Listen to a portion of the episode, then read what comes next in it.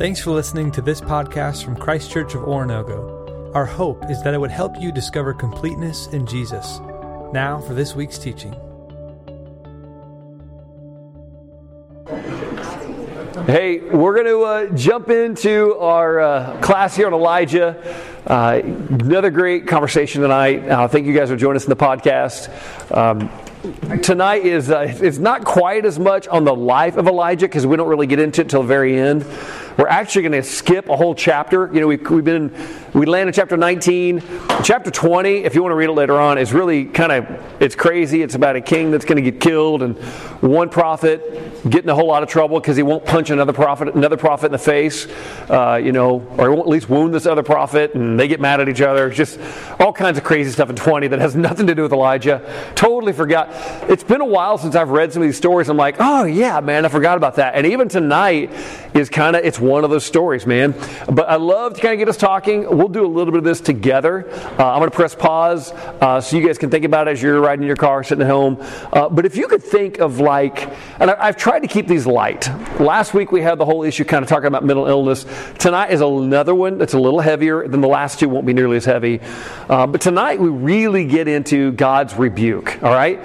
So, in a, in a fun way, nothing heavy, nothing deliberate, I want you to talk about like maybe the most trouble that you got into as a kid that is appropriate to talk about, okay?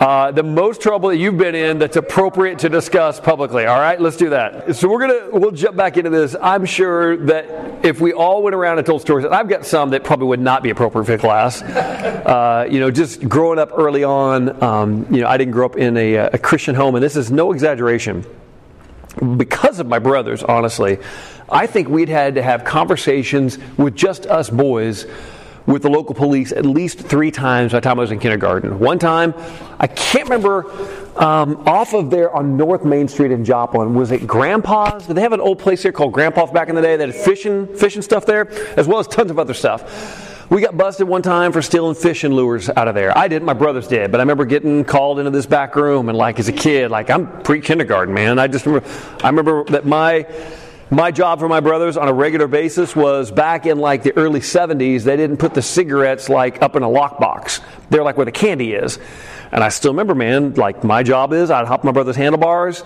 and off of 7th and range line before there was a walmart there was some other grocery store in there. I don't know if it was a Safeway or what. Was it a Consumers? Is that what it was? All right, you remember this stuff. I remember riding up at Consumers. I'd ride up my brother's handlebars.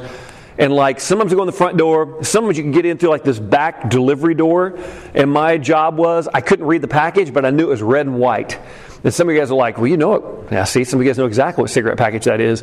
Uh, that's what I would always steal. Is I would go in, I would steal a pack of Marlboros for my brothers, and then we'd jump on the handlebars and we'd be gone. Uh, I remember, like, just stuff we did, man. I remember one time, dude, night, uh, we lived there. My, my mom was single. Me and my brothers living in this house. And we're, I don't know what we were thinking, but they were, they were doing a bunch of, like, ditch work or something like that, but it had snowed. And we had made snowballs and put rocks inside of them. Yeah, and we're throwing them at cars. Like, I look at myself like I was a thug, like just a bad kid, man. We're throwing rocks at cars. I remember we hit this one, and it was a nice car. I think, if I remember right, my brothers told me later it was like a Corvette that we hit. We took off running as fast as we could ducked into this. It was one of the old garage doors. They didn't, they kind of swung out. It was like a whole the whole door moved and pivoted. If you remember those old style garage doors, we man we snuck in there, tried to pull that thing down, didn't get it pulled down all the time, and the next thing you know, boom, that thing comes up. Police are involved. We get busted, all kinds of stuff. But I don't know if you've ever just been caught like. There's no denying it. There's no dodging it. You are fully, fully out there for what you've done. Tonight is one of those stories. And it's a story, honestly, that we don't really study just a ton in Scripture. I know, I know you guys can all read. But if you're anything like me, this is probably a story you've not read in ages. It's, and, I'm not presuming everyone. Some of you guys like, oh, I read it last night. I read it this morning. But I'm going to assume that this is probably not a story that we read very, very often. Um, so again, we're gonna we're gonna skip chapter 20. Although I mean, uh, although chapter 20 is it really is kind of uh, amazing. Uh, actually, before we do that, let's jump back to 19 real quick. Um, I told you we were going to get in a little bit more to the calling of Elisha, and I think we're going to back that off for another week. Um, but I do want to pick up just a tiny bit uh, off of chapter 19 before we move on, uh, where this calling of Elisha plays out. Before we get into 21, let me let me go back to chapter 19, um, verse 19. Chapter 19, verse 19. So said, uh, so Elijah went from there and found Elisha, son of Shaphat. He said was plowing with 12 yoke of oxen, and he himself was driving the 12th pair. Um, there's a few different things that are interesting out of that. Like one, to have 12 pair of oxen shows that, that this man had a lot of wealth. That's a lot of money. And then even the fact that it says, and he himself was driving the 12th pair also shows just kind of the work ethic and the fact that this was a man who was, who was willing to get his hands dirty. Um, his name means God saves. Um, and so Elijah is going to put this mantle on him. It says Elijah went up to him and he threw his cloak or his mantle on him. And this is like this it's, it's Elijah's, it, he's transferring his prophetic power onto this man because God's told him to go search him out. He sees Elisha, and he's going to transfer from Elijah to Elisha his prophetic power. Um, you know, and, and, the commitment from Elisha is evident. It says this it says, He left the oxen, verse 20, and he ran to follow after Elijah. Love that. Left the oxen, and he ran after Elijah. But here's another thing that comes up. It says, He says, Let me kiss my father and mother goodbye, and then I'll come with you. Go back, Elijah replied. What have I done to you? I just love that. Like, whatever, man. Go back if you want to. So Elijah left him and went back. He took his yoke of oxen and he slaughtered them. He burned the plowing equipment to cook the meat and gave it to the people, and they ate. And he set out to follow Elijah and became his attendant. Man, there's so much in that that before we get unpacking Elisha, I just didn't want to leave this because we won't have a chance to revisit this section again. Next week's going to get really, next two weeks are boom, boom, they're fast. But there's so many beautiful things in here. Um, Elisha is not only going to like kiss his family goodbye, but Elisha is going to kiss his whole world goodbye. What, what do you think I mean by that? Now think about what has he just done? His way of living. Huh? His way of living. He's destroyed it. Yeah. And none of that, he's burned it as, as a sacrifice to God. It's not like he couldn't go find wood somewhere else. It's not like, oh, I can't find anything. I'm just going to just gonna burn my prized possessions. No, no, no. He's making a statement here. He is, you know, that, that old story, you know, where they burn the ships. You know, it, it's, there's no retreat for him. This, he's all in. Um, but I find it interesting, you know, if you look at it, he seems to be throwing a party just to tell everyone. He's not, he's not reluctant about it, he's excited. He, he's saying, man, it's that whole thing, you know, we, these, this old phrase, man, you can have the whole world, but just give me Jesus. This is that moment for Elisha, man. He's like, you can have everything. You can have my money, you can have my possessions, you can have my career, my family, all of it. He will abandon everything. I think it's echoed if, if you look in the book of Luke, chapter 9, verse 61. Because somebody, guys, look that up at your tables. Got a volunteer at each table willing, willing to read Luke 9, 61. Jesus tells a similar story in regard to, to discipleship. Okay, if you remember, he calls a man to follow him. Remember that? Somebody, just go and read it out loud at your table. Or somebody want to read out loud for all of us is fine too. No one understood I would follow you, but first let me go back and say goodbye to my family. Okay, it's that story. He says, Let me go back and say goodbye to my family. And then Jesus makes this interesting statement. You know, he says, this guy says, Man, I'm going to follow you, Lord, but first let me go uh, and say goodbye to those at my house. Luke 9 61. He seems to be saying almost the exact same thing that Elijah said, but instead of allowing it like Elijah did, Elijah's like, Yeah, man, whatever. Jesus doesn't do that. In fact, look at verse 62. He says, No one who puts his hand to the plow and looks back is fit for the kingdom of God. Wow. Very, very different approach. Elijah's like, yeah, man, whatever. Whatever you want to do, go ahead. But Jesus will say here, no, no, no, no. no. You don't put your hand on the plow and look back. You're not worthy. You're not fit to be a disciple. Why doesn't Jesus grant the request? Elijah grants the request. Yeah, go back and tell your family goodbye. Oh, why won't Jesus grant the request? I don't know, but it reminds me of the scripture that says, My thoughts are not your thoughts, and my ways Mm-hmm. are not your ways. Yeah, that's a great one. It's a great way to look at it. As you think about it, like, man, I want to know. He knows his heart. That's a great point. Jesus probably does know this guy's heart. Maybe he's looking at this guy just totally as an individual. Man, nope, you can't. Maybe maybe Elisha's different. I don't know. Anybody else? My, my Bible says backsliding. Hmm. On that. On, on talking about the, the one from Luke? Yeah. Yeah? Verse 62. Yeah. I, I think part of it is the call, the call of, of of Elijah to Elisha. We look at that call like, man, what, what would it be like for a prophet to throw his mantle over, over you and ask you to become his apprentice? Like, that would be amazing. Like, that would be awesome. And you think, man, if, if I had a prophet like Elijah show up at my doorstep and throw his mantle over you and say, man, you are now going to be my apprentice. Whew, you'd be blown away, man. Like, what in the world just happened, man? I'll sell my house. I'll sell everything. You bet. Let's go. Can I, can I say goodbye to my family? Can I? Yeah, yeah, go ahead, go ahead. But how much more powerful is the call of Jesus on us? Because it's not a call to be a prophet, it's called to be a son.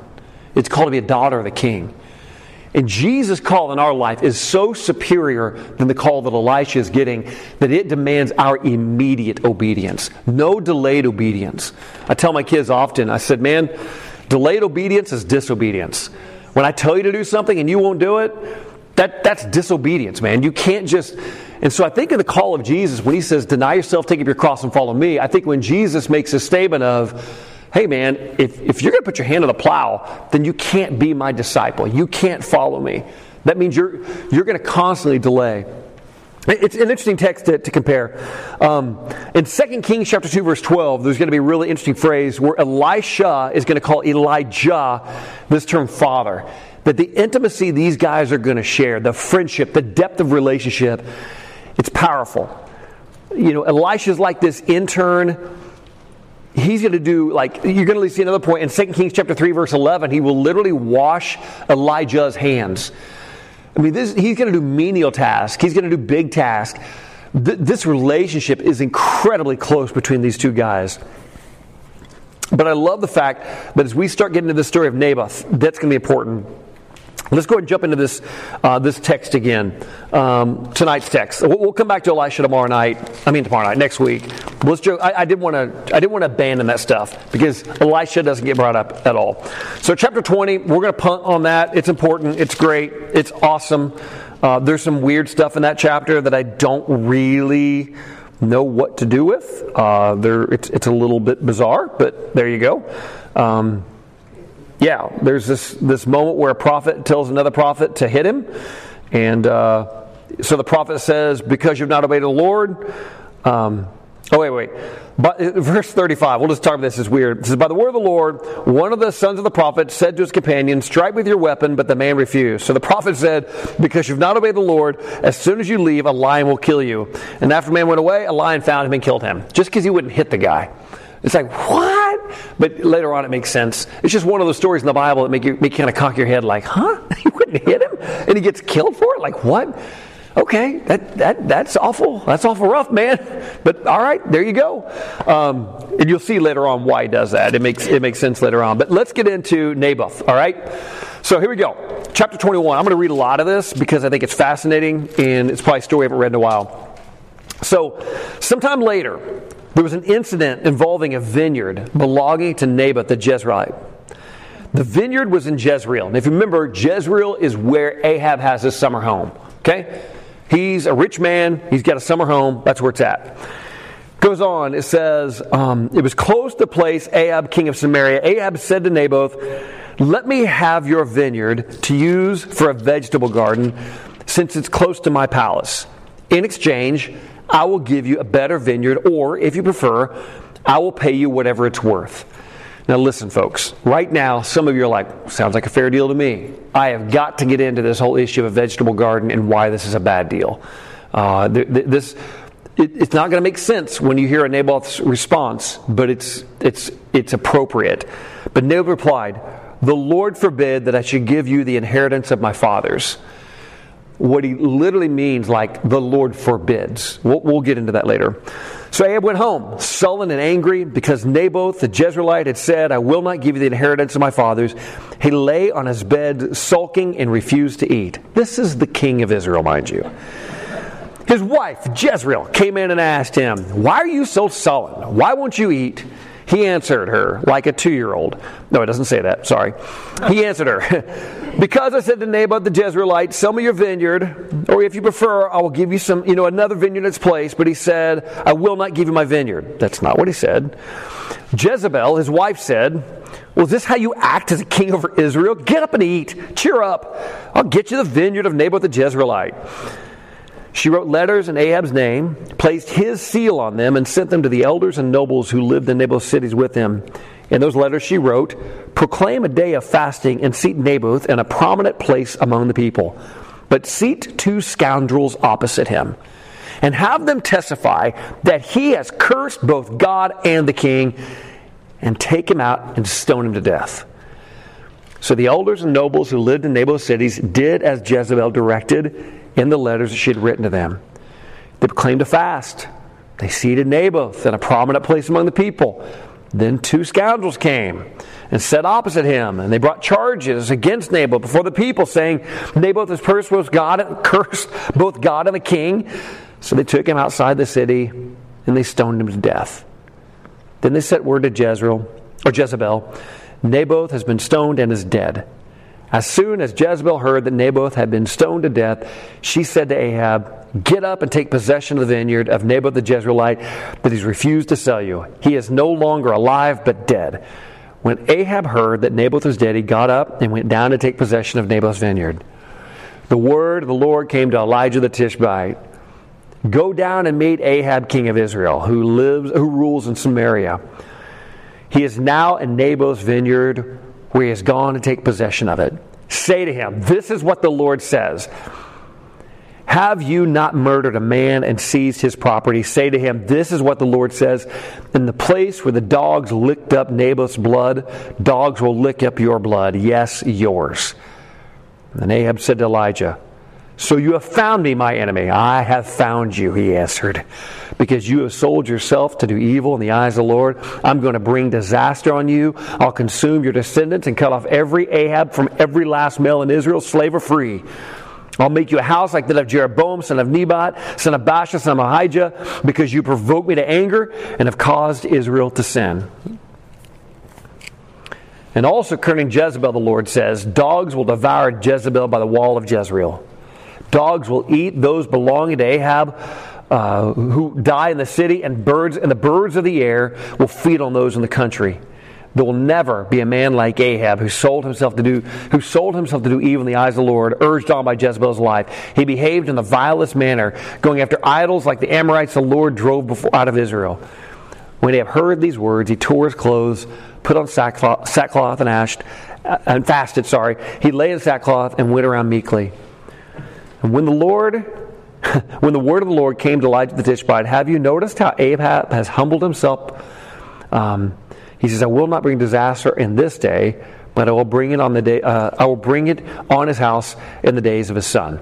Okay, one. How many of you guys have never really heard that story before? Anybody like that's kind of a first time you've ever heard that one? Okay, a few of you. All right, several of you. Yeah, it's just not one we go to very often. That's why I thought, man, I'm going to read this. It's a pretty crazy story to unpack. Um, you've got massive injustice coming here. And there's all kinds of, of stories we could go back to, and we'll reference these. We'll get into a little longer. You know, if you know the story of, it's almost got a little bit of the David and Bathsheba moment to it, and Uriah the Hittite, if you remember that, where he gets confronted by a prophet because he sees Uriah's wife Bathsheba. She's she's bathing. Man, he's got to have her, so he sends for her. He takes what doesn't belong to him, calls Uriah back from the battle lines, tries to get Uriah to sleep with his wife. Uriah's like, How can I do this when my men are out fighting? Uriah's like, No, I can't do this. Well, the next thing you know, he says, Fine, move David to the front of the battle lines and have him killed. And they do exactly what David says, but there's a different posture that happens in David's life. And this prophet Nathan comes in and he says, Hey, man, let me tell you the story about this guy and these little sheep he's got and all this kind of stuff. And he's like, Man, David, you're the man. David, you're the guy this pattern, it's not just Naboth and it's not just David, it's not just kings. We live in a culture where it's easy to take advantage of people. We live in a culture of people like, man, honestly, you go into to India, the amount of land grabbing that still takes place in that country, and honestly, even stuff that can happen here in our own country, you know, even even just wounds and scars in our history and in our past you know, and, and no doubt the, the sins of nations visit on for generations, whether that's Israel, whether that's India, whether that's here, that, that God hates injustice in all of its forms and fashions. Here's one of them God hates what this king has done. He's had enough. Enough. And we're going to unpack this a little bit. We're going to dive into it. Um, but I want to walk through a few things about the, through, through this text. Um, it reminds me a little bit uh, in the last part of the Sermon on the Mount. Let's talk about Naboth first of all. If you look at Matthew chapter 5, let's go there real quick. Matthew chapter 5. Um, we're going to look at verses 11 and 12. Ugh, my hands are turning too fast.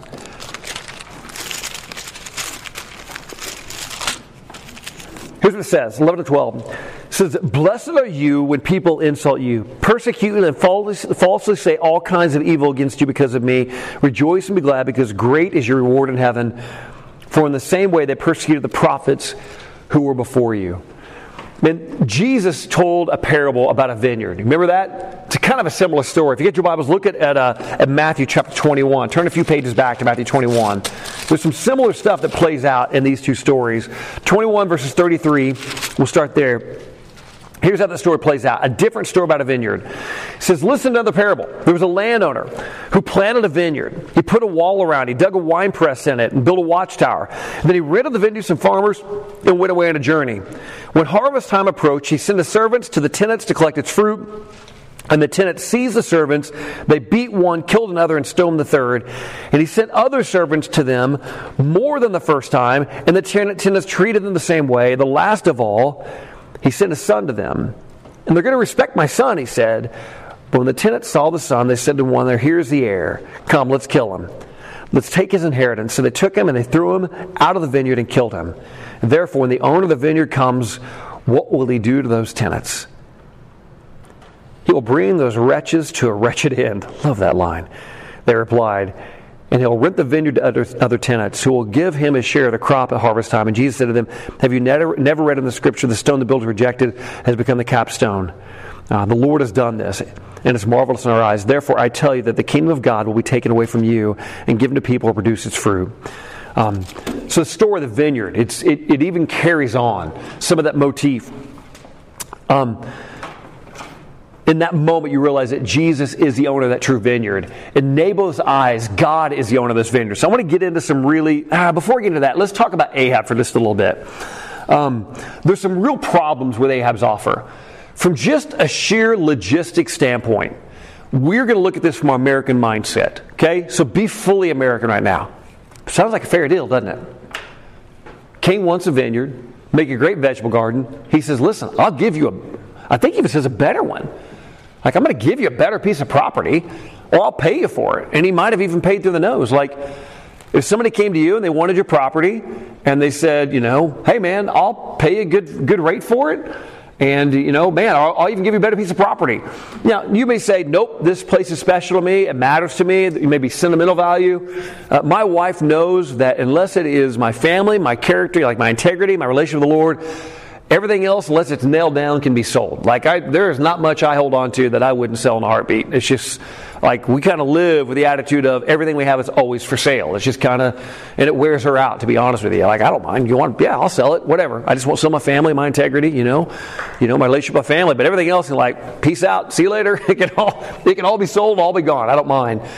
That's not what this situation is. This is different. In fact, it's important that we understand this. Um, let's look first of all this proposal would have been really significant for an Israelite. Um, in Deuteronomy chapter 11, uh, let's look at verses 10 and 12. All right, I'm going to go at this slowly because we need to camp out. I need to unpack why this is such a bad deal. Deuteronomy 11, let's look at this. It's not just it's a bad deal, it's wrong. All right? It's, but it's going to take me a little bit of time for you to wrap your head around this one little point. Uh, Deuteronomy chapter 11, verses 10 through 12. So, here's the way it's playing out. He's getting ready to send these people into the promised land, and he says this. He says, The land you're entering to take over is not like the land of Egypt. Okay, listen. It's not like the land of Egypt, where you planted your seed and irrigated it by foot as in a vegetable garden. All right? And you're like, where is he going with this? But the land you are crossing the Jordan to take possession of is a land of mountains and valleys that drinks rain from heaven. It is a land that the Lord your God cares for. The eyes of the Lord your God are continually on it from the beginning of the year to its end. What God has always set this promised land up to be is a place where He's going to sustain His people. It's a land flowing with milk and honey. It's a land where the resources are always available. It's a land where God's going to provide for them, where God's going to He's going to sustain them. So when He comes back in, He says, "I want to plant a vegetable garden." Basically, what He's trying to tie back here, what the writer's tying us back to, is all the way back to Egypt right now. This is bigger than your grandma's vegetable garden when you just grew some corn and you had some tomato plants out there and you grew a few cucumbers and some broccoli. This is a statement of a king saying, I want a vegetable garden. I want a land like Egypt. And God's saying, No, no, no, no, no, no, no. I told you, I'm, I'm taking you out of a land like that and I'm taking you to a new land. This is a throwback to Egypt. This is a throwback to oppression that anybody, any good Israelite would have known exactly what was being said right there. Because that, these are formidable words that God's saying in Deuteronomy as He's ready to move them out. He's like, You remember all those vegetable gardens? We had to walk on foot, and in Egypt, you had to water them, you had to take care of them, because I'm taking a place where you don't have to worry about vegetable gardens. You don't have to worry about all that anymore. I'm going to sustain you. I'm going to take care of you. I want to take you to a promised land. This, this is a big deal, but it's not just going back, there's more to it than that. There's also a problem with just the offer. It would have been wrong for him to take it. So I got to find this in my notes so I remember how this how this plays out. Uh, where is this? Um, okay, so Naboth knew the Old Testament. He understood the Old Testament principle of land. So land ownership would have been very different than what we knew today. It would have been given to a tribe. So I was talking to a friend of mine that, that does a lot of work up in Alaska, and she was trying to explain some of the tribal principles of land ownership. We kind of understand that vaguely, except for we would give people land and then take that land away. Uh, you know, we kind of get a, a concept of that. But land ownership has changed quite a bit within our culture, within our country. But here, land ownership was actually a designated gift from God that was given to your tribe and it was given to your family. So let, let me walk you through this. All right. First of all, um, the land ultimately belonged to God who gave it to families. That God brought Israel the land, fulfilling his promise to Abraham in Genesis 17 8, where he said he would drive out the previous residents through Joshua, that he allocate, he would give this inheritance to all these tribes. So these tribes are going to get this lot of land. Naboth knew that selling the land was not an option, and that established law kept land in the families. Kings were not meant to amass massive amounts of land. Okay? In fact, uh, we, you know, Samuel will warn us of that when they all want a king. He's like, now, wait a second. Do you know what a king's going to do? Do you know what a king's going to do to your sons? Do you know what a king's going to do to your taxes? Do you know what a king's going to do to your land? That's what's playing out right now. It was wrong for the king to try to come and take this. Uh, and in fact, if you look at, you can find it in Leviticus 25, and even, let's look at Numbers 36. We'll look at this one particular scripture, because I don't want to bog you down. This stuff is interesting to me. It may not be interesting to you. Numbers 36, it says this, verse 7 through 9. Uh, where's this at? Uh, it says, No inheritance in Israel is to pass from tribe to tribe, for every Israelite shall keep the tribal land inherited from his forefathers. Every daughter who inherits land in any Israelite tribe must marry someone in her father's tribal clan, so that every Israelite will, will possess the inheritance of his fathers. No inheritance may pass from tribe to tribe, for each Israelite tribe is to keep the land it inherits. Does that frame it just a little different for you when Naboth says, The Lord forbid? Do you understand that?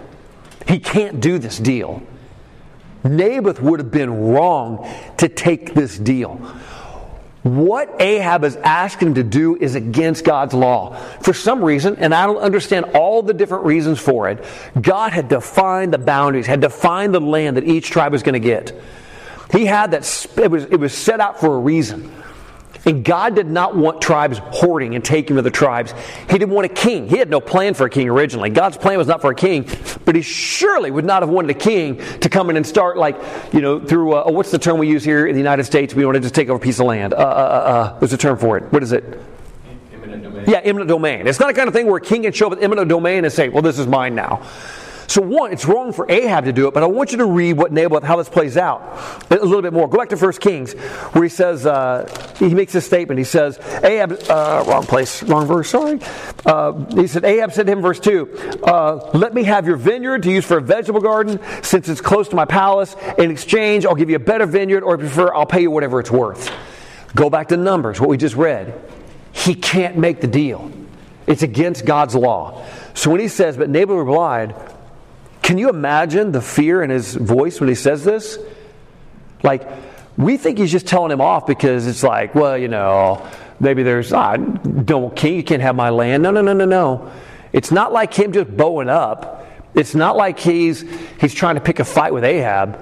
He's literally saying the words like, the Lord forbid. The Lord forbids that I should give you the inheritance of my fathers. Ahab knew the law. Naboth cannot, under God's law, make this deal. Do you understand this now? Again, none of this is going to matter. None of it's going to shape you as a disciple, probably. I don't have some big spiritual principle to draw out of it, other than the fact that this deal that Ahab's asking for is downright wrong and against God's law. All right, that intrigues me. There's a lot more I can talk about that, but I think I made the point. So, keep on moving now. Uh, what else do you want to hit on this that I forgot to hit? Um, so Ahab's going to fall into the sin of covetousness.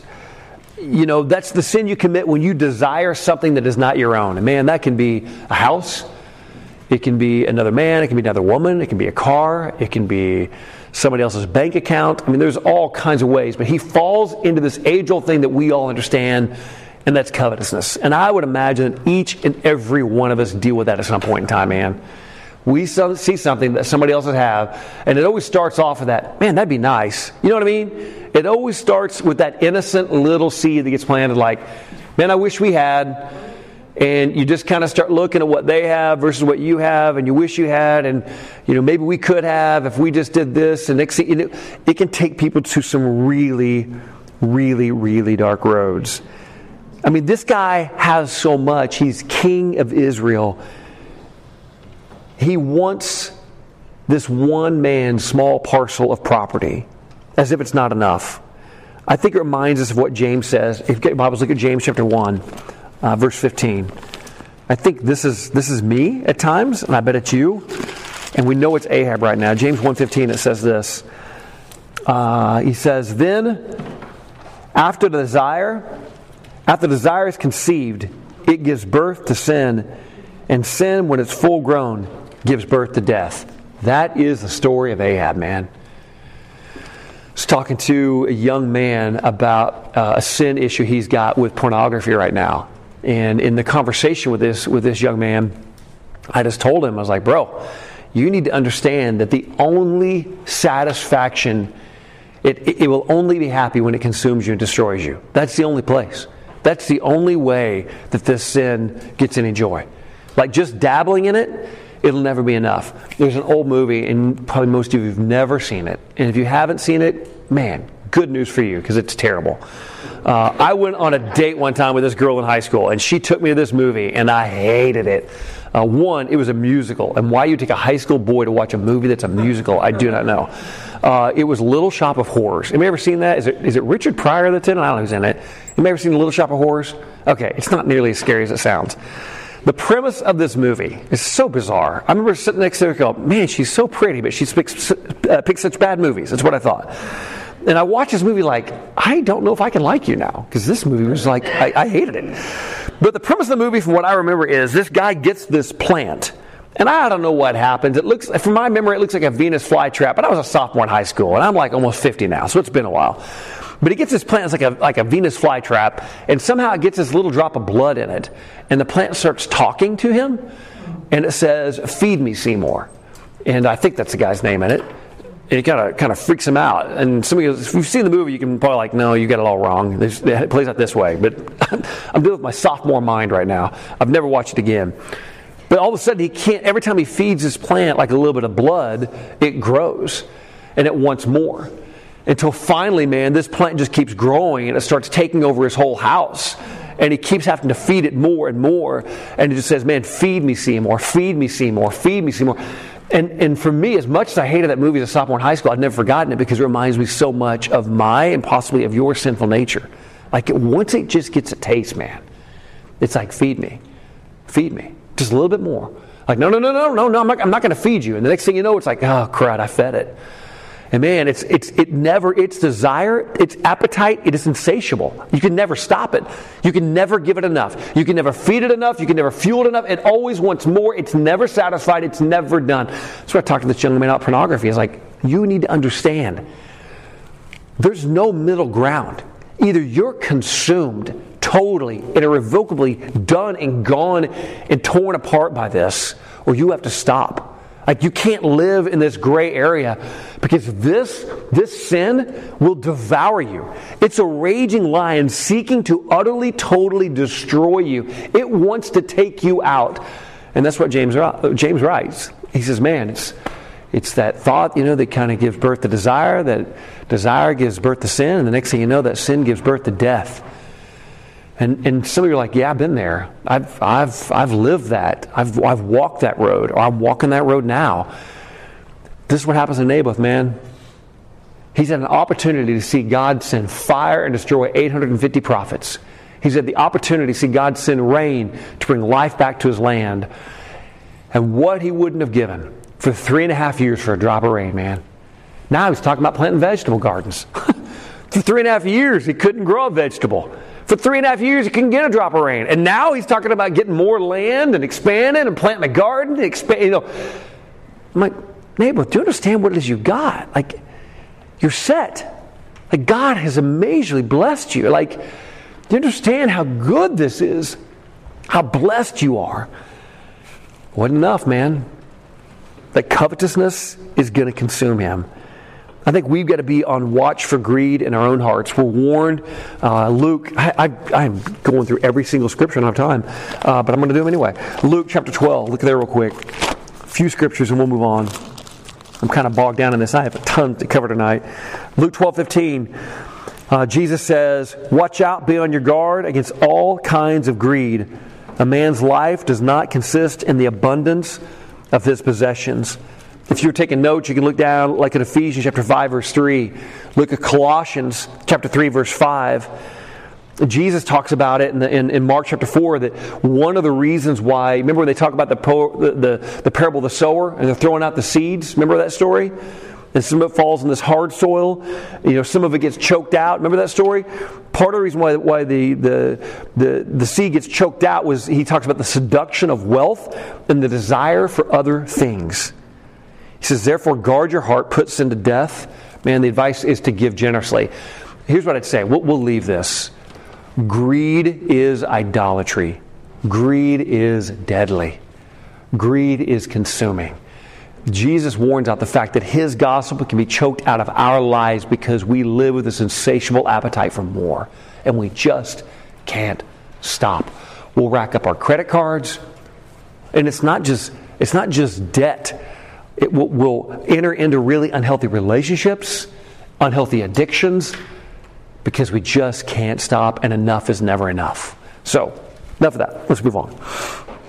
So, Naboth, I told you, he knows the, the Old Testament principle. He knows the land. He knows about Leviticus 25. He knows about, uh, about Numbers 36 to 7 through 9. But it didn't matter to him. Uh, and in fact, if you want to go to it later on, if you look at Isaiah 5 8, uh, in Micah chapter 2, verses 1 through 2, um, you know, uh, you, will see some of the same things on property laws. Uh, Ezekiel, in Ezekiel chapter 45, verse 8, um, you know, he's going to he's gonna blast rulers that oppress, but wouldn't allow the rightful people to possess the land uh, according to their tribes. So even though we may not understand it here, it's a big deal. And, and, uh, you know, when he says the Lord forbid, he's just like, I can't, I can't do this. I can't take this temptation. And think of it from Naboth's perspective. Let me think, let's look at it from Naboth's perspective. The Lord forbid, but, but, but honestly, cut the guy some credit. What does he stand to gain out of this? First of all, His land butts up to, you know, Ahab. Who wants to live in that neighborhood? Okay? He's got a chance to leave the neighborhood, right? It literally says, Nahab, and I, am going to believe Ahab may be telling the truth here. There's no reason that we think he's not. He says he's going to give him a better piece of property. Like, man, you can actually move up in this deal. Like, you can go from, you know, 15 acres of rock, rocky ground to like 150 acres of fertile soil, you know, uh, Naboth, this is going to be a good deal. Or, man, Naboth, you could pocket some money now. Maybe get out of farming. Maybe get do something different, enter a new line of work where it's not so hard, not so backbreaking. Maybe there's, you know, hey, take a cruise, you know, go on a trip, go on a trip. But here's Naboth, man. He just, he just can't bring himself to do it. It's not worth it. It's not worth taking the money. It's not worth taking something better if he knows it's against God's will.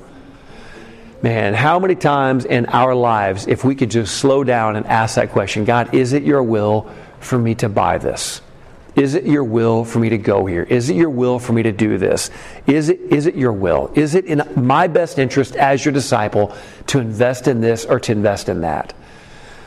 I love Naboth. I think we need to give Naboth some credit. What he's walking away from is tough. You remember when God tells Elijah, uh, that he had 7,000 who not bowed a, bowed a knee or kissed Baal. Remember, he says that? I think Naboth is one of those 7,000. This is a righteous man here. He's got a little vineyard that he cherishes. It's been in his family for years, and he won't give it up for money. And it's not because he's some principled man. This is this is my you know my land and my family for generations. Even more than that, it's because God would forbid it. So Ahab pouts like a spoiled little two year old who can't get his trinket. You know, uh, He's probably done all the things that kings do. He's had women brought into him. He's had musicians brought into him. He's had gourmet meals cooked for him. And none of it, none of it can make him happy. None of it can, can soothe his, you know, pouting little soul. Uh, you know, and he's just, he's just sulking. He's just being a child right now. And I think it exposes something more than greed. I think it's going to expose the fact that his heart is corrupt um, that he doesn't trust in the provision of God. Um, so now he's going to go to go to bed without eating supper. He's going to throw a fit, cry a little bit. You know, he should have been out caring for the nation. He should have been out leading the people toward the glory of God. But instead, he's crying in his bedroom over a little vineyard. Uh, you know, how small of a king he is, how small of a vision. I mean, you're the king of Israel for crying out loud. And you can't get a little vineyard, you little crybaby. I'm like, come on, man. Come on, I mean, Ahab, he's just completely self centered. And then you've got Jezebel, who's an utter slime bag. Uh, I feel, I think that's the Greek term for her, is slime bag.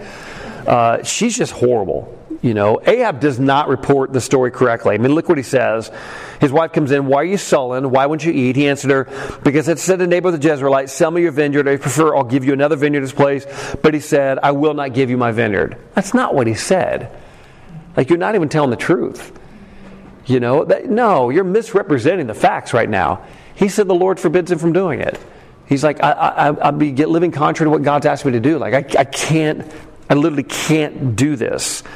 Um, and I'm not just trying to, this is not a male versus female issue. Uh, instead of picking on, you know, the female side of, of Jezebel, let me pick on the weak natured nature of men at times.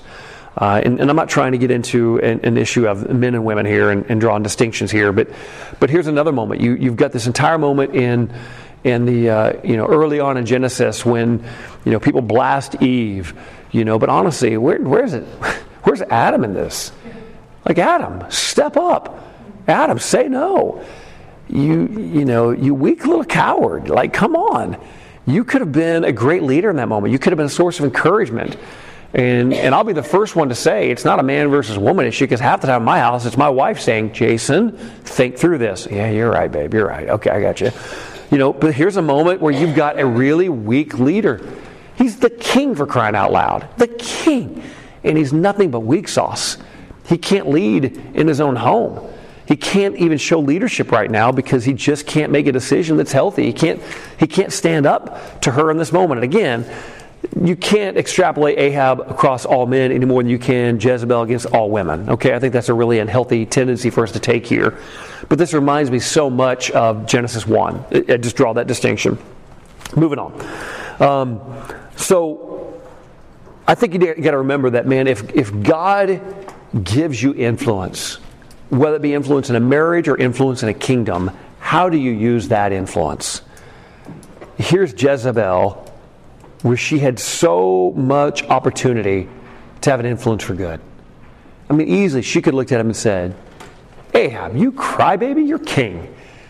You got plenty of land. Come on. What in the world are you doing wanting this poor guy's land?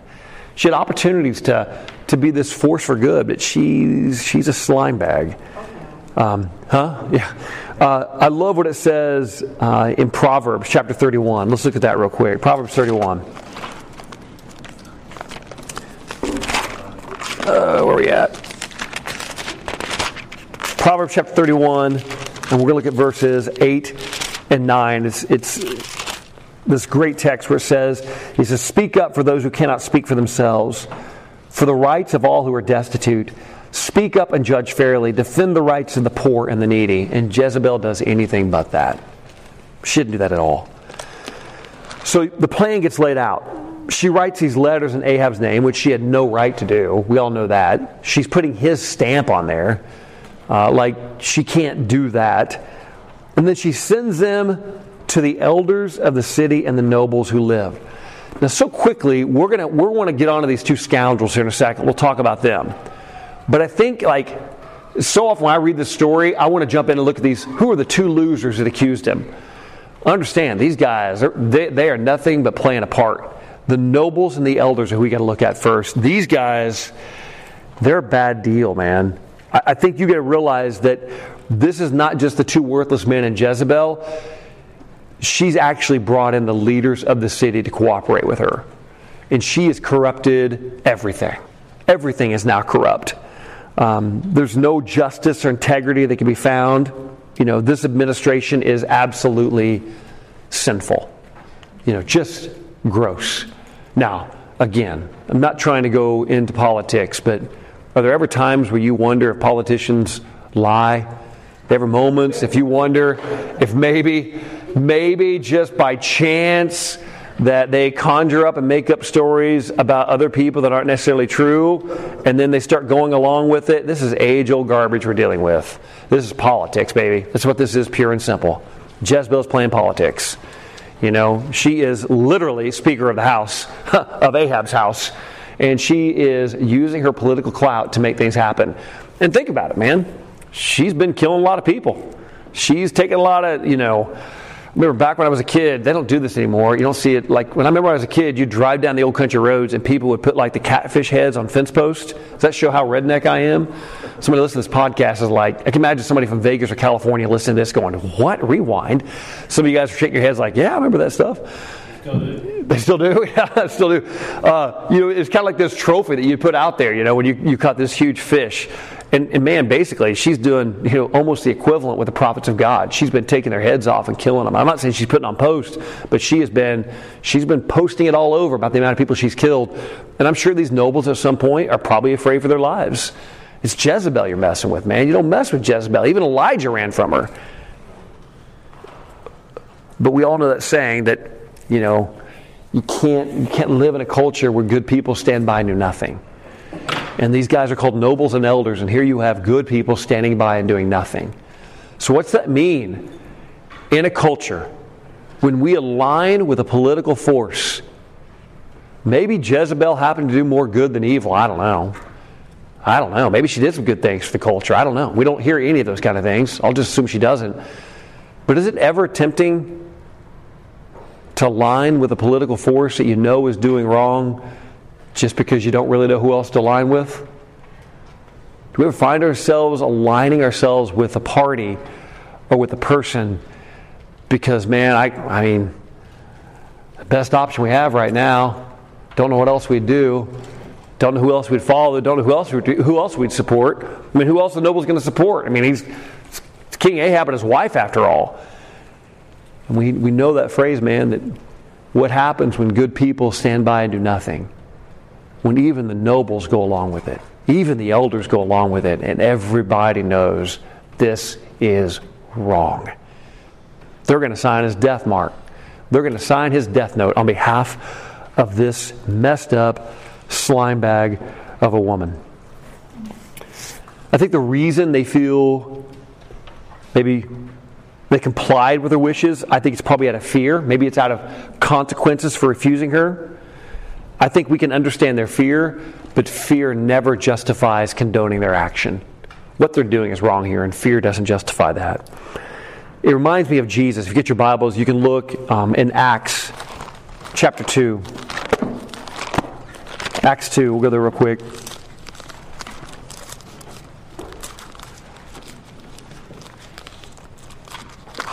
Acts chapter 2, verse 23.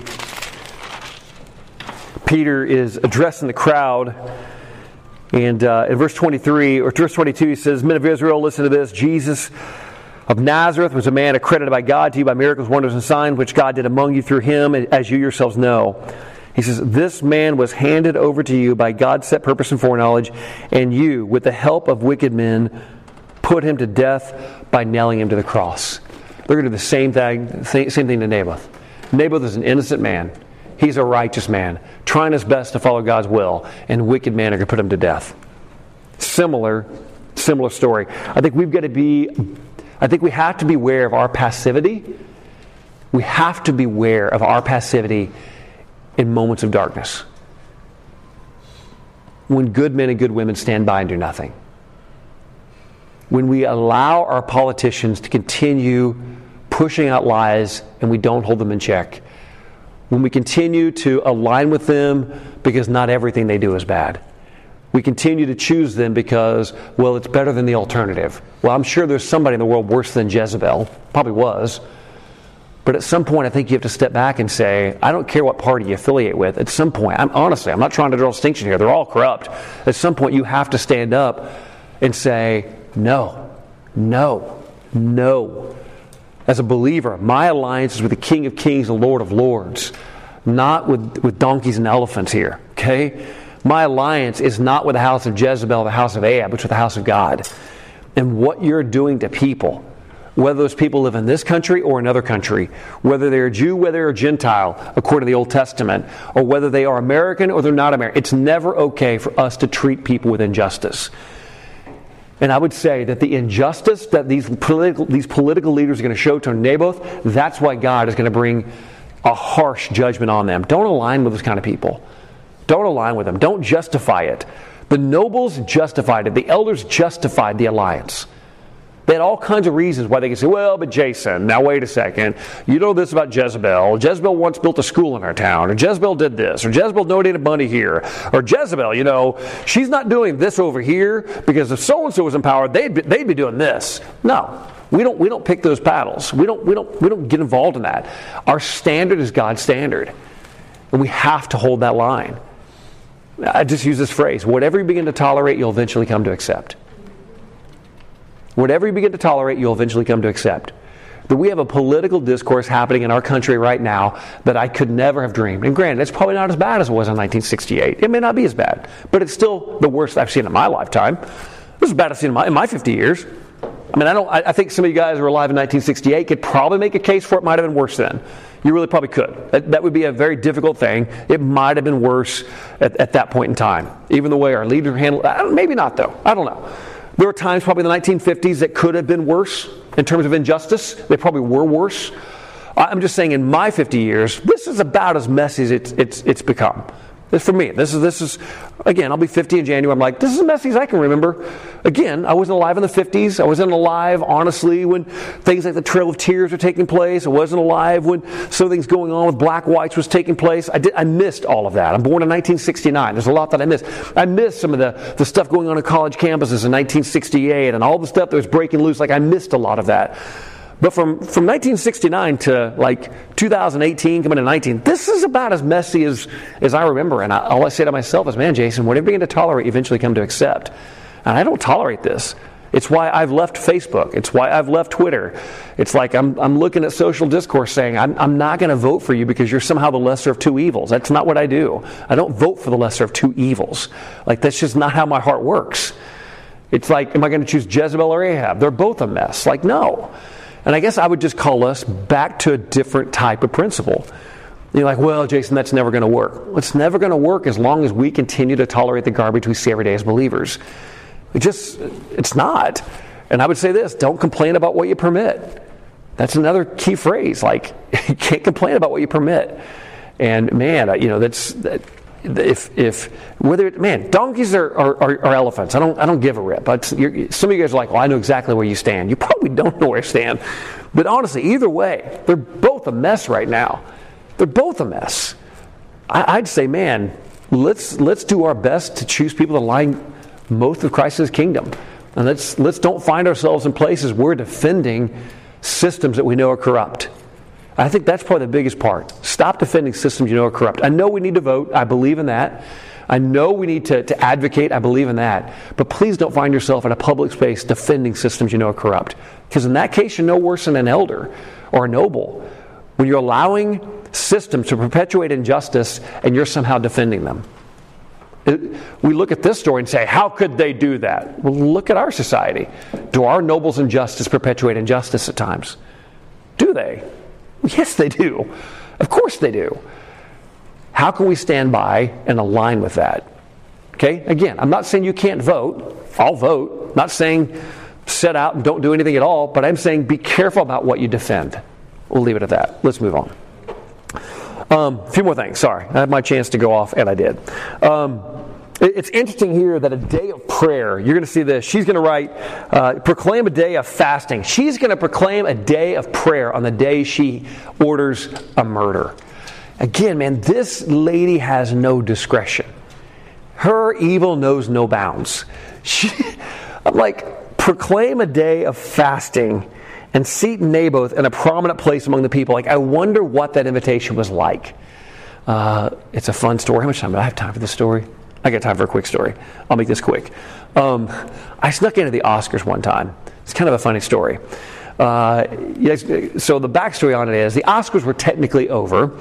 Uh, I was with this guy named Ab Castle. I just moved to California, and the red carpet's out there. We're watching like Tom Cruise and Bette Midler, and all these people come out on the red carpet. You're like everybody's cheering and screaming and yelling. And Ab had this thing where he would call me up and like, we both graduated from Ozark. He was at one church in California. I was at another church in California. Every so often he called me up like, hey man, let's go, let's go. I was like, all right, all right. Uh, I remember one time, the funniest stories, I went to the, he, t- he taught me to go to the MTV Music Awards. I'll get back to the Oscars in a second. Taught me to go into the MTV Music Awards, and it's back when like Cindy Crawford was like this crazy supermodel. And I remember she came walking out, and I was like, wow, she's pretty. Like, I'm single at the time, getting ready to get engaged, and I'd like never been that close to like a supermodel. And I'm just telling you, man, think what you want. I'm 22 years old going, wow, or 21, like, good grief, man. I was like, this is not Joplin. I'm like, wow. I just remember looking at this girl and I'm like, I was amazed by her. Like, I know it's wrong, but I was, I was just a kid, man. I was like 21 years old. I see her walking out, and there's this cop on a horse, and she's coming like right at me. And Ab goes, Don't move, don't move. Stay. She's coming right at us. And I was like, All right, we were going to hold our ground. And this police officer kind of moved the crowd out of her way. And all of a sudden, I wouldn't move, I wouldn't move, and I will never forget this. This guy just takes his horse, and one flick of a wrist, he's whoop, and the horse's head just goes bam right in my chest, just drives me backwards. I couldn't breathe. I was just like, first of all, props to that cop. That was a that was a great move, man. I deserved every bit of it. But I don't know if you've ever been like in a place of like prominence. You know, I remember that night that we were at the at the Oscars watching people come out on the red carpet, and I don't know what happened. There were police officers staggered down this this drive in front of us, all along it, and uh, all of a sudden this police officer was talking to this person down here, and I was just sitting there watching this, and watching people walk out the red carpet. You know, they're always screaming and yelling for him. And I don't know why I'm getting this my lesson. anyway, I got to finish it now. Sorry. Um, the next thing you know, this officer goes up here, and he's talking to somebody up there. And so both the officers in front of us had turned and were talking to people on either side of them. And kind of this person's dealing with an issue up by the cars where they're coming out. This person, they're dealing with something. They're having a conversation. But all of a sudden, Ab just grabbed a hold of my shirt and, like, totally against my will, like, I would have done it we just start, he just grabs me and drags me. We start running, and then, like, you're getting a drug, you're finally just start running too, or you're going to fall down. So we just take off running across the street. We run right down the entry red carpet, like where they would come through and get their pictures of stadiums on the seats on the. The whole crowd starts screaming and yelling and cheering for us. The police officers have no idea what we've just done. We are hauling just as fast as we can down this red carpet and duck around these stands and just kind of stand there. It was like, we made it all the way. Like, didn't get caught hot. Everybody's just cra- screaming and yelling for us, cheering, going nuts. And then all of a sudden we walk back in. There's this after party going on. You know, we kind of slipped inside of this little after party that's next to it, looking around. We're not dressed for this at all. People have tuxes and suits on. We're just dressed in street clothes. We had shorts and t-shirts on. You know, kind of like looking around, see these famous people. The next thing you know, we walk into you know the theater, the actual where the Oscars were, and you know we start walking all the way up to the stage. It's like, okay, go big or go home. We're like picking up brochures and stuff. We're going up stage, up, get ready to go walk up on stage. You got a picture taken with the Oscar. And finally, this one guy working there, goes, hey, boneheads, you guys don't belong here, do you? And we're like, How'd you know? And he goes, You do not belong in here. What are you two doing in here? Like, and he goes, How did you get in here? And he goes, It's a short story, but we're here. They go, Can we get a picture taken with him? And he goes, All right, go ahead. I'll take your picture. He took our picture with it. It was awesome, man. But I don't know if you've ever found yourself like somewhere you're not even sure you, you belong there. Like, I wonder what, what Naboth is saying about this invitation. Like, he got invited to the party, man. He got invited. They've seated him a place of prominence. He probably walks in like, this guest dinner thing and like, whoo, what's going on? Like, Naboth, up here, come on. It's one of the things we probably sits in the back and Jesus tells that story, you know, get, he gets called to the front of the table, head of the table, and he's up here, seated in this place of prominence. Everything's like, this is a great night. Scripture unfolds, it says, proclaim a day of fasting, seat Naboth in a prominent place among the people, but seat two scoundrels. Hmm. Two scoundrels. They're going to give false testimony about you.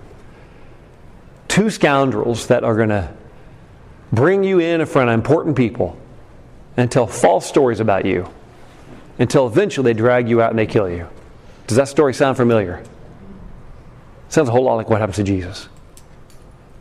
A couple of scoundrels getting paid for money, telling some false stories that results in the death of a noble, righteous man. Hmm.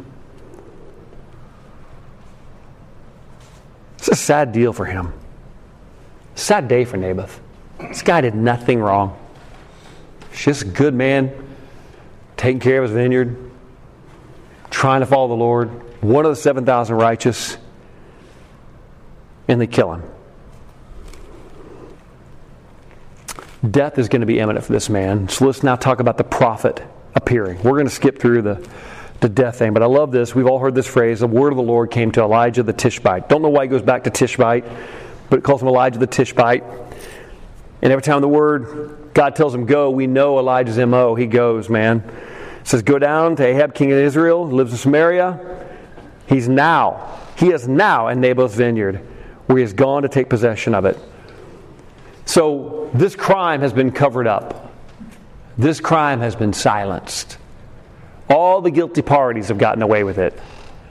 The laws, you know the laws, the, uh, the letters are all signed, the paperwork's all filed, the man is dead. And they've gotten away with it. But here's what I'd say, man, even in all of our culture, remember this God knows. God knows. He knows exactly what's been done. He knows exactly how this has played out. And his long suffering is not everlasting. Uh, is not his long suffering patience is not everlasting. And you know what? Ahab's going to get his. And I would say this for us as well, man. I know some of you guys in this room have probably had moments in your life where someone has done you wrong, and it is easy to want to go seek justice. We want to go get ours. We want to seek revenge for what they did to us, how they did us wrong. In this moment, you're always best when God fights on your behalf. When you don't try to become your defender, when you don't try to pick your battles, when you don't try to, to draw up war lines and gather alliances and all that kind of stuff, it's interesting. Elijah has no idea Naboth is dead. He probably he may not even know who Naboth is. But all of a sudden he hears a story. It's interesting because it's quick. I mean, this blood hadn't been spilled too long ago because Naboth is in the land taking possession of it as we speak. God knows. I think it's a stark reminder for us. This, uh, this word that he uses, uh, when he says you have sold yourself, when he gets to him, he says, he says, This is what the Lord says. Have you not murdered a man and seized his property? Say to him, This is what the Lord says. The place of the dogs lick the blood of Naboth. The dogs uh, will lick up your blood. He, he makes this, this phrase down here. Uh, he says, I found you, he answered, because you have sold yourself to do evil in the eyes of the Lord. That word, sold yourself, it, it's an interesting word in, in the Greek. It means like a, a habitual activity. It means like, like you're trafficking your own, yourself in wickedness. Uh, there's another, it can also mean to marry. Uh, so, sold yourself can also mean to marry. Uh, like you've ever heard the phrase, like, man, you're married to it. it. It may not mean like an actual spouse. It may mean like you're, you're so in with this, you're so tied to this, it's like you're married to it. He used a really interesting phrase, Elijah does. A real, a real, um, it's a real twist on words. Because when he says sold yourself, man, he's basically saying you married into this. You married into this, man, and you're married to it. Like, not only did you choose an idolatrous woman as a wife, not only did you choose this woman that's not of the people of God, you married into it, but you know what? You sold yourself to it. You're not just married into it physically, you're married to it. You're in it as deep as she is, you're as messed up as she is. It's a harsh word that he's dealing out right now. And God's not unaware. You know, we talked about this. If you get your Bibles, uh, just as a, as a point of encouragement, look at Proverbs chapter 15. Oh, I gotta hurry. Proverbs 15, verse 3.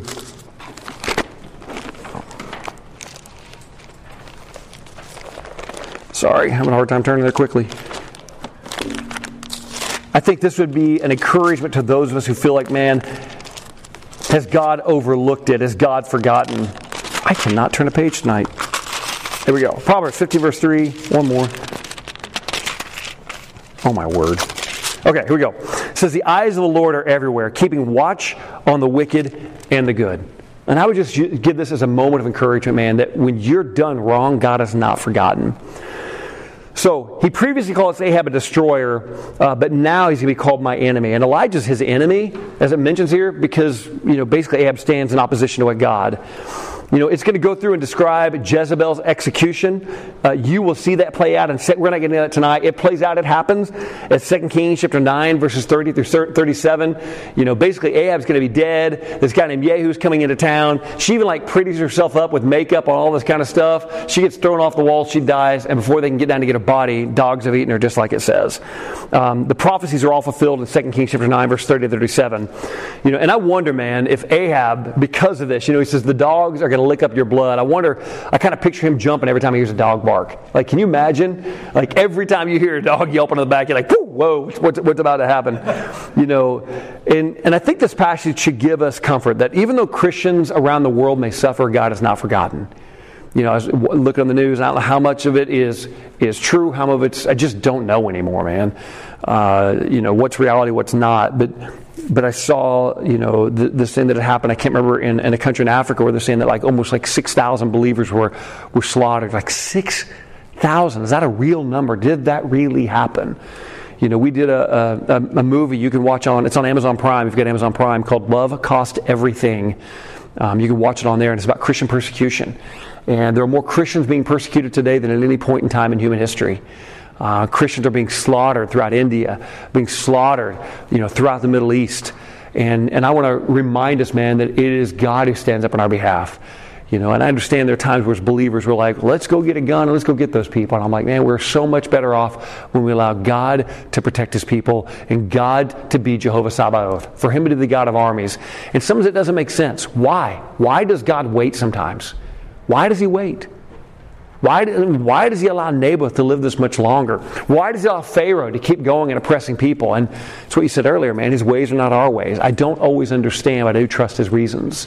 I don't, oh, don't always understand his purposes. And sometimes we look at it, it feels like, as, as it talks about in Proverbs, man, or, or, David talks about it in Psalms. I can't remember what psalm it is, but he says, man, Lord, sometimes it feels like the wicked flourish. The wicked haven't made. You know, but the people who do your way, Lord, it feels like we're, a, we're oppressed. That believers, sometimes we feel that way. And I think what God consistently reminds us is, you don't know what I'm up to. You don't know what I'm orchestrating. You don't know how this is playing out. You don't know what's coming. And I think the whole time, He wants to breathe them into repentance. I wish I could remember that psalm. Um, um, anyway, I think Psalms, uh, 1 Kings chapter 21 is a preview, and you can read it later on. It's a preview of what you see in, uh, in 2 Thessalonians. Um, oh, man. I need to start marking these before I walk in here. Quit trying to look them all up while I'm standing here. Uh, 2 Thessalonians chapter, uh, uh, what was it, chapter 1. First Thessalonians, that's why I didn't look right. First Thessalonians. No, it is Second Thessalonians. My bad. Second Thessalonians, chapter one, verse six and seven. It says this: it says God is just; He will pay back trouble to those who trouble you, and give relief to you who are troubled. And to us as well. This will happen when the Lord Jesus revealed from heaven in blazing fire with his powerful angels. He will punish those who don't know God and don't obey the gospel of our Lord Jesus. I think it's just trusting in Him to do what He says. Payday's coming. And so let's kind of land. We're just going to land this. I'm going to crash land this. Um, three examples of divine severity. Three examples. Number one, obvious example you could look at is Sodom and Gomorrah, God actually wipe out cities because of how wretched they are.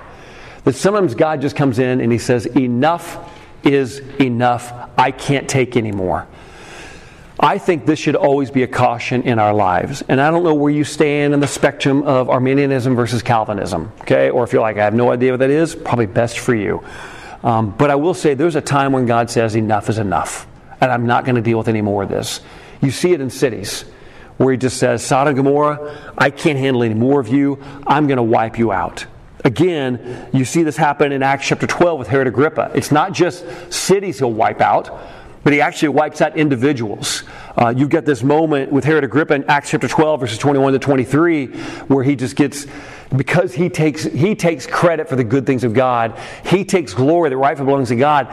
the man, God just wipes out a man named Herod Agrippa, just wipes him out. He's gone. So he not only will wipe out a city, he not only wipe out individuals by saying enough is enough, but God can also lose his patience, not with individuals, not just with cities, but sometimes with entire nations. And you look at what God says in Second Chronicles chapter 36, verses 11 through 16, where he says, Man, Judah, I'm done with you. I'm done with you. No more. I- have had enough of you. No more. You think of what Paul says when he says, you know, man, Hymenaeus and Alexander, I'm going to hand you over to Satan. I mean, I think we do reach these different points where God says, I've had enough of your disobedience. It stinks in my nostrils. I can't deal with your sin anymore. I mean, as we, as we even look at this as believers, I, I truly believe that nothing can separate you from the love of God. Totally believe that. Height, no depth, no created thing, nothing. Nothing can separate us from the love of God. Nothing, nothing external can separate us from His love. I truly believe that. But I do believe that there are times where, even as believers, we reach this point where our consistent disregard for Him. I always have students go, man, you know, can I lose my salvation? Kids will ask me that all the time. I'm like, what do you mean? Like you lost your keys? No. You don't misplace your salvation. Like, I, I can't find my salvation today. No. You, like such a poor choice of words to say, can you lose your salvation? It's just a weird thing. It's just a weird thing to say. I, I don't believe that, that salvation is something you lose like car keys, okay, or lost my wallet. But I do believe, based in Scripture, that it is something you can willingly forfeit and just say, I don't want it anymore. I don't want this anymore. I reject you, God. I reject your ways. I don't want any part of you. You can turn your back on him. You can run from him. And this is exactly what Ahab has done. He's the king of Israel who has turned his back on a living God. It reminds me so many times of, of these texts that you see play out honestly all, all through the book of Hebrews. I mean, they're just, it's everywhere. He says in, in verse, you know, chapter 3, he says, See to it, brothers, brothers being fellow believers, that none of you has a sinful, unbelieving heart that turns away from the living God, which implies that it's possible for a brother to turn away from the living God. Be encouraged another daily, as long as it's called the day, so that none of you may be hardened by sin's deceitfulness. We've come to share in Christ if if we hold firmly till the end the confidence we had at the first. You can move on to chapter 4, verse 1. Therefore, since the promise uh, of entering his rest still stands. Let us be careful that none of you be found to fall to fall short of it. I mean, this thing goes through all of it. You can, you know, verse 11 there. You know, let us therefore make every effort to enter the rest, so that no one will fall, um, uh, following the example of disobedience. I mean, it's it's all all through here. I, I love this one where it says it's impossible for those who have once been enlightened, who have tasted the heavenly gift. Verse, chapter 6, verse 4, who have shared in the Holy Spirit, who have tasted the goodness of the Word of God and the powers of the coming age, if they fall away brought back to repentance because to their loss of crucifying the Son of God all over again and subjecting him to public disgrace. I mean, all through the book of Hebrews, this caution is for us as, as believers. Now, some of you are like, well, man, what about me? Have I done that? I always tell students the same thing. If you're worried about it, no, okay? If you're concerned about it, you don't need to be flinching. If you've got a heart that says, God, I am worried about where I'm at with you, because you see how bad Ahab is. And when Ahab covers himself with sackcloth, when Ahab humbles himself, God shows mercy you know, this smoldering wick he will not stuff out, a bruised reed he will not crush. I, I think we got to remember this, this whole thing. We're so quick to quote John 3.16, you know, for God so loved the world that he sent his only begotten son. But don't forget John 3.17. He comes not to condemn the world, okay? That's not the purpose. But I think you got to go into what Peter reminds us, you know, that God is patient with you, not wanting anyone to perish. You know, I was having this great conversation with a friend going, you know, about this whole issue going, man, understand, I think God's deepest desire is reconciliation. His deepest desire is to see glory established. That if people are going to hell, that's not establishing glory for him. He wants all people to come to repentance, he wants everyone to come to him. But here's the honest truth that you see in Ahab's life, you see throughout Hebrews, that if you willfully, continually reject God, whether you know him like Ahab, whether you know him like Hymenaeus and Alexander did, and Paul says, I'm going to turn him over to Satan, whether you, you're, like Herod Agrippa and you just know of him in an informal way. You know, whether you're Sodom and Gomorrah or an entire nation like Judah, at some point God does say, enough is enough. I think God still to this day can say that to individuals like Herod Agrippa's. I think he can still say it to cities. I think he can still say it to nations. And I think it should be a caution in all of our hearts to say, God, what does it mean to take the posture? Honestly, to take the posture of Ahab, caught red handed, to say, I'm sorry, I did wrong. I was wrong. I was wrong, God. Forgive me. I repent. Isn't it crazy that God is merciful to Ahab?